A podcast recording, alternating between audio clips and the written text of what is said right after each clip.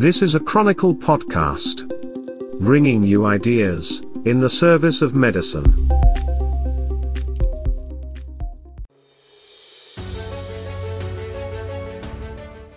From the Chronicle podcast system.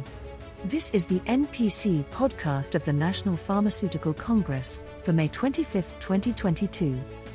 The NPC podcast was created to discuss and consider the purpose, process, and people of the pharma industry during the COVID era. We'll continue the healthcare conversation by answering questions sent by listeners. Just like you. This program is presented in cooperation with Imprez, Canada's next generation commercial partner. The industry is rapidly evolving, and Imprez is designed to help you evolve with it. Learn more about Imprez tailored best in class solutions at www.imprez.com.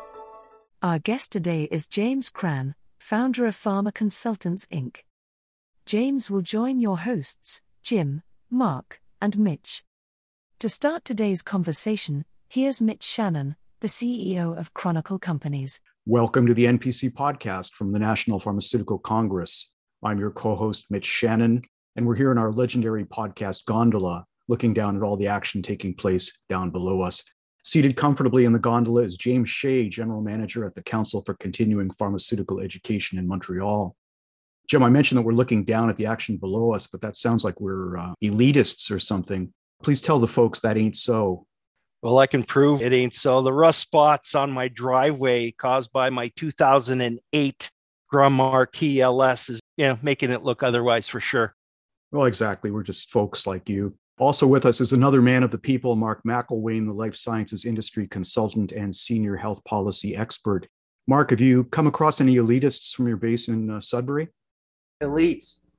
You mean the guys with Ford F 150s? but up here, you're likely to find that they're being driven by a mining engineer with stock options. Ah, uh, to be a mining engineer with stock options, that's the life. Okay, we are your egalitarian podcast hosts, known as Jim, Mark, and Mitch, because all the really clever names were already taken, such as Burlington Coat Factory and Order of Canada. Uh, guys, yonder comes a longtime friend of the National Pharma Congress, now making his way into the gondola. Here's James Cran. Hi, James. Hi, Mitch and guys. Thank you so much for having me today. Oh, it's uh, great to see you. It's no overstatement to say that as one of the co-founders of Antibody uh, Healthcare Communications, along with the late Michael Paul, you've had a huge impact on pharma marketing and messaging for, uh, I guess it's a quarter of a century now. You've since left that agency, so it's probably safe to ask you, how would you say drug advertising has changed in Canada from the good old days of print ads, detail aids, and branded prescription pads well, it's been about 30 years now that I've been in the industry on both sides of the fence, Mitch, as you know, and definitely those good old days are somewhat done. Print ads are kind of a thing of the past, given that adoption of new medications in every country now has become extremely tough, in particular in Canada. The good old days, I think, are good old for a reason. They're behind us. Yeah, fair enough. I guess lots of new um, innovative technologies and new things to talk about. Mark will uh, take it from here. Good stuff. You've reinvented yourself as head of Pharma Consultants Inc. So tell me about that company and its vision. Well, Mark, it's interesting. As Mitch mentioned, Antibody and my partner, Michael Paul, when we started that company back in 2003. And those were during some of the heydays of the drug industry. And it was about four or five years ago, I kind of got hit between the eyes of how poorly, you know, new medications in Canada in particular were not being adopted. So my thought was, what could we do differently, uniquely, obviously impactfully to ensure that physicians are utilizing and are aware of new medications? But I think more importantly, that Canadians, patients have access to some of these new medications. So that was really the vision of Pharma Consultants Inc. or PCI is really coming up with unique initiatives to drive behavior change both with our prescribers and with patients. I see also you're head of Patient MediQuest and Digital Partners Inc. So, how do these two ventures fit in? Well, Mark, it's interesting. So, Pharma Consultants is part of a bigger sort of affiliate company group. Patient MediQuest is a great company. It's actually a database company that we started about five years ago. And what we have are about 55,000 CASL consented healthcare providers in Canada and about 200,000 Canadian members on our consumer side. So we have what we call Care to Know Pro for healthcare providers, Care to Know Consumer for consumers, obviously, and Canadians. But the objective for both are very similar. It's how do we bring good information from experts and specialists to these audiences about conditions, but more so about emerging therapies, good branded therapies. So both prescribers are made aware as well as consumers so they can go and ask their physician about it.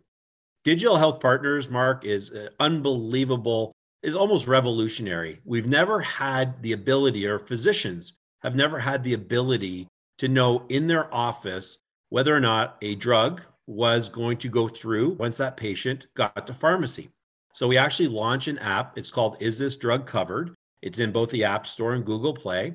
And both a prescriber as well as now a consumer, a patient, can actually look on the brands on our app and determine within minutes their individual plan coverage. So whether or not when James or Mark leaves that physician's office, will that drug go through at pharmacy?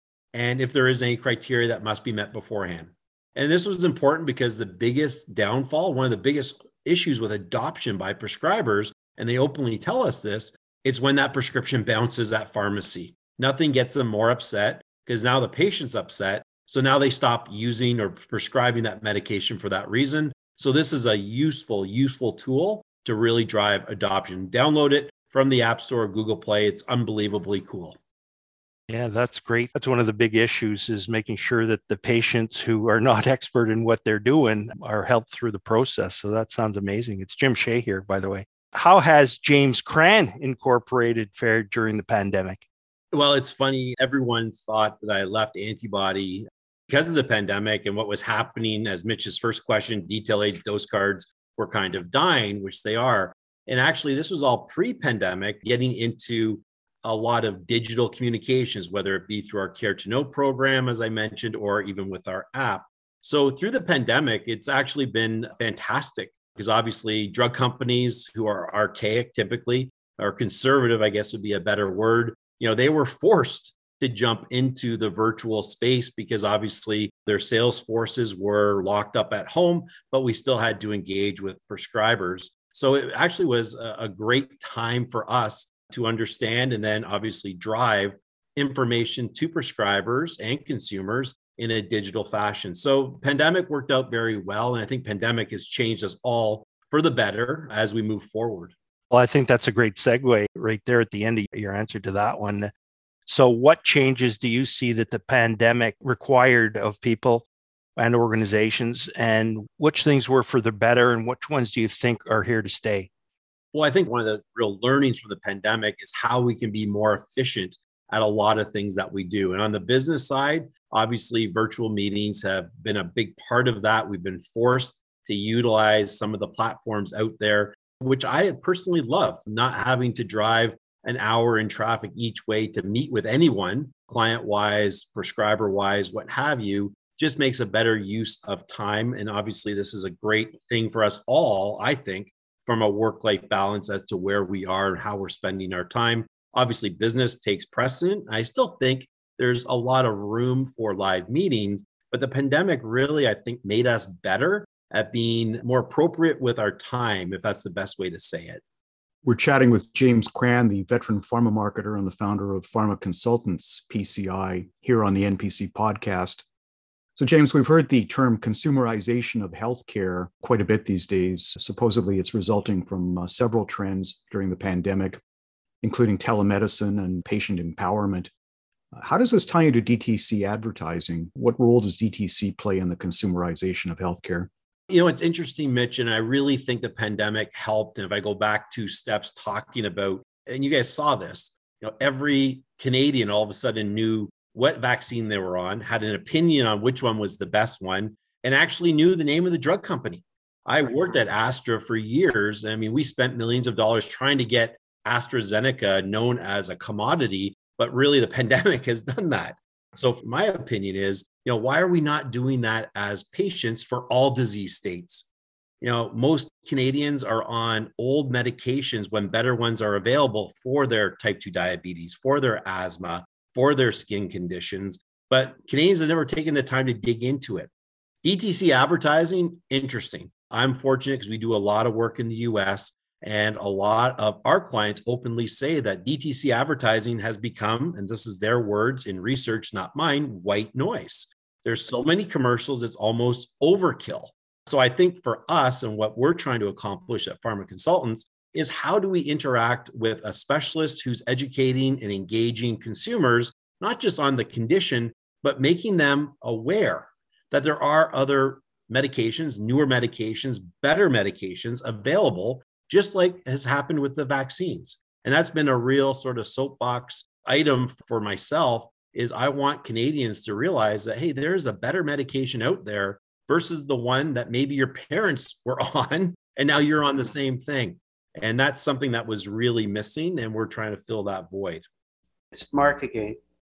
So, advancing technology, we've talked about it, it's certainly shaken up our lives and business lives in particular. How has high tech changed the way you do your work in your companies? Well, as I joked, uh, this is really fun for me being the interviewee versus the interviewer. And we are bringing so much content to people virtually. So it's really made a difference that high tech ability to have a good, engaging interaction, just like this podcast, to bring information to either a healthcare provider or to obviously a consumer at the same time. So high tech is kind of where it's at. We're digital is here to stay. It's not going to go anywhere, obviously. And that has really been the focus of pharma consultants. Right. Bang on. Jim Shea here again. You're inducted into the Canadian Healthcare Marketing Hall of Fame in 2011, well, president of uh, Antibody Healthcare Communications. And since that time, it seems as if many creative businesses, advertising among them, have emphasized the role of teams and, and work groups rather than individuals. Do you think the role of the individual leader has changed during the past 11 years? I think so. I was fortunate at Antibody of having just unbelievable staff. But what that really came from, obviously, is always from the top. And I'm a big believer that there's no job too big, too small for the CEO, as an example, that you have to lead by example. I think that's a little bit tougher now with a lot of companies, you know, allowing individuals to work from home, which I think is a great thing. Don't get me wrong.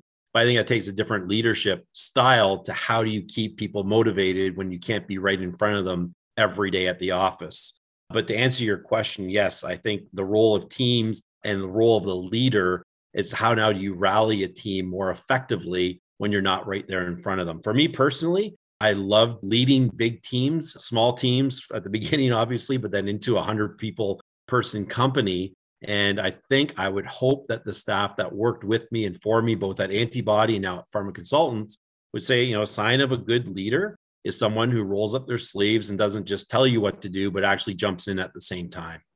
Good answer. Jim here again. Uh, what would you say makes Pharma Consultants Incorporated different? In other words, what are you doing that you think other organizations could learn from? I hope they're not going to learn because obviously we're trying to differentiate ourselves. And you know, the big thing, uh, as I mentioned earlier, for pharma consultants, it's unique.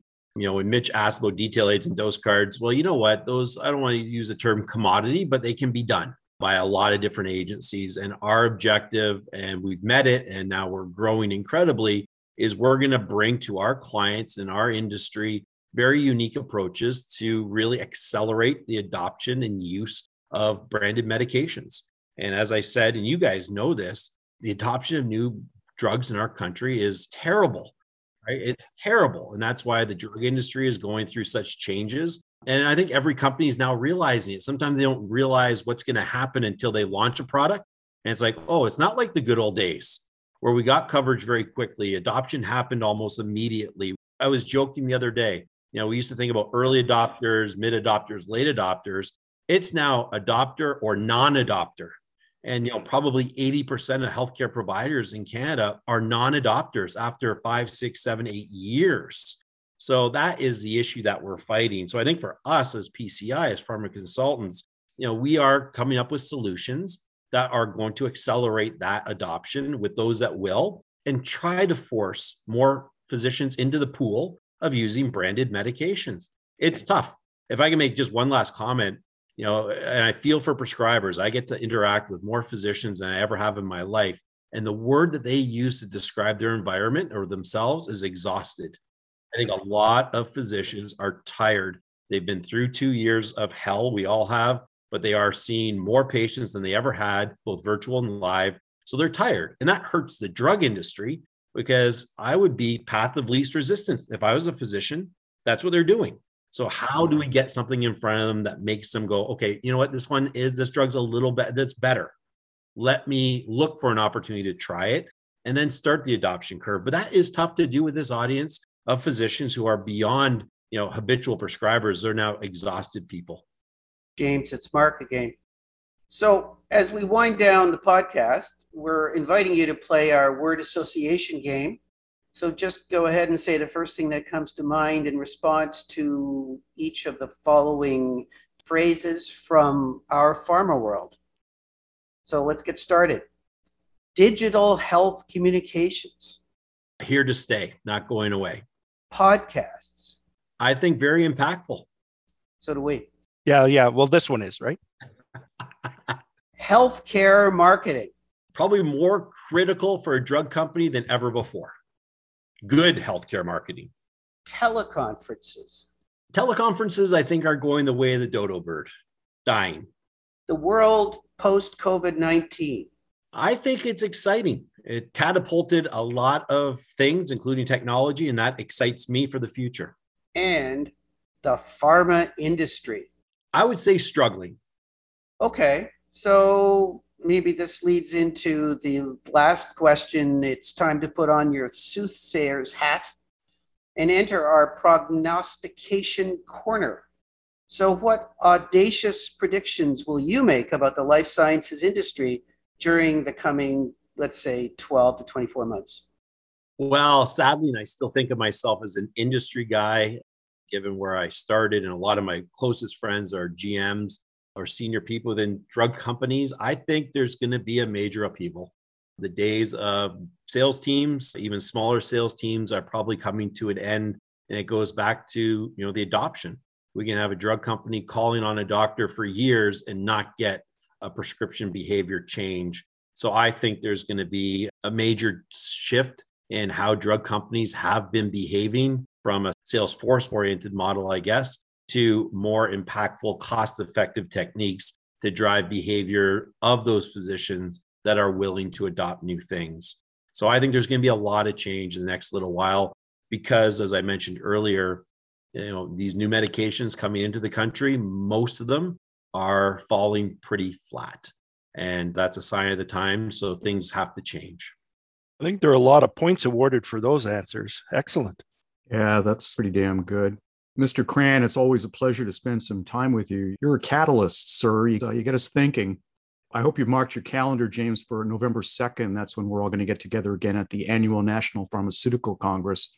Be great to resume meeting in person at the Mississauga Convention Center. Absolutely, Mitch. I'll be there. All right, we'll look for you. So, and uh, thank you to our listeners. Thanks for hanging out with us. Uh, we'll speak to you all again next week. Do you have questions for James? or comments for us about today's conversation? Go ahead and tag us on Twitter at 2021 NPC or send an email to health at chronicle.org. If you attach a voice clip to the message, you might just hear yourself in an upcoming episode. We hope you enjoyed today's NPC podcast. If you did, please share it with your colleagues. Find us at Apple iTunes, Google Podcasts, Stitcher, Spotify, or wherever you get your podcasts. The NPC podcast is presented in cooperation with Imprez, Canada's next generation commercial partner. See everything they have to offer at www.imprez.com. I am your announcer, Leona Void. The podcast producer is Jeremy Visser. Research for this program came from Catherine Brenders and John Evans. The musical theme is performed with casual mastery by the NPC Podcast Orchestra, under the direction of Maestro Garland Millbrook. We'll be back again next week. Until we speak again, stay safe out there.